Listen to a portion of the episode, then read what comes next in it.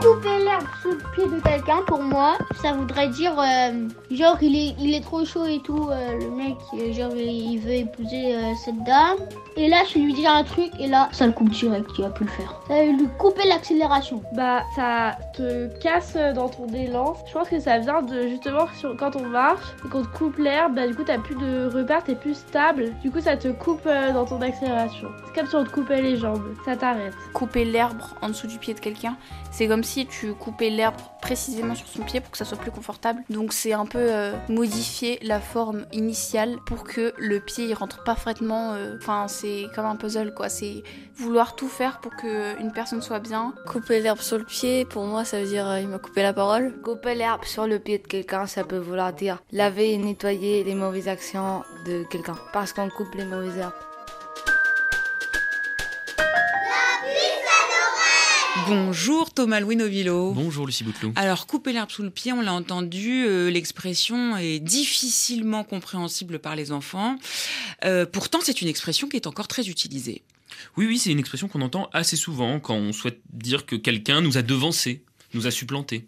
Nous a supplanté euh, et qu'on a aussi coupé quelqu'un dans son élan. Oui, c'est ça. Je lui ai coupé l'herbe sous le pied. Ouais. Hop, il voulait partir, paf, je l'ai devancé et euh, je l'ai coupé dans son élan. Et Je de manière frustrante pour Ouais. l'autre, quoi. ouais. Je lui ai un peu coupé les jambes. Voilà. Alors, cette expression, couper l'herbe sous le pied, euh, elle date de quand? Elle remonte au XVIe siècle, hein, on la retrouve par exemple chez Brantôme. Mhm.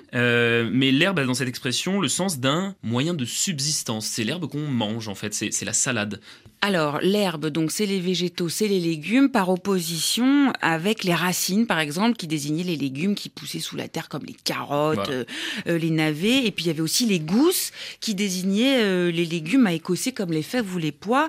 Donc, couper l'herbe sous le pied de quelqu'un, c'est-à-dire couper le légume sous le pied de quelqu'un, ça veut dire lui retirer Une sorte de revenu qu'il attendait. Voilà. nécessaire à sa subsistance. Nécessaire à sa subsistance. Oui, puis il y a une autre expression à mettre en parallèle avec euh, cette expression, couper l'herbe sous le pied. Oui, Et cette expression, c'est quoi? L'herbe lui manque sous le pied. C'est une expression qu'on entend peut-être un petit peu moins, mais qui signifie que quelqu'un manque de moyens, de subsistance. Il lui manque des ressources. Oui. D'ailleurs, on dit encore aujourd'hui, euh, il en a sous le pied pour parler de quelqu'un qui a de la ressource, euh, qui euh, pourrait, par exemple, argumenter Tout ou qui a plus d'un tour dans son sac. Il en ça. a sous le pied, Il il, a de l'imagination.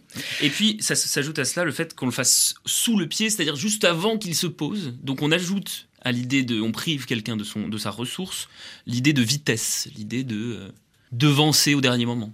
On le prend de vitesse. On le prend de vitesse, oui, on le, on le devance, euh, on, on- on le coiffe au poteau, Ah, très bien. voilà, d'une courte tête.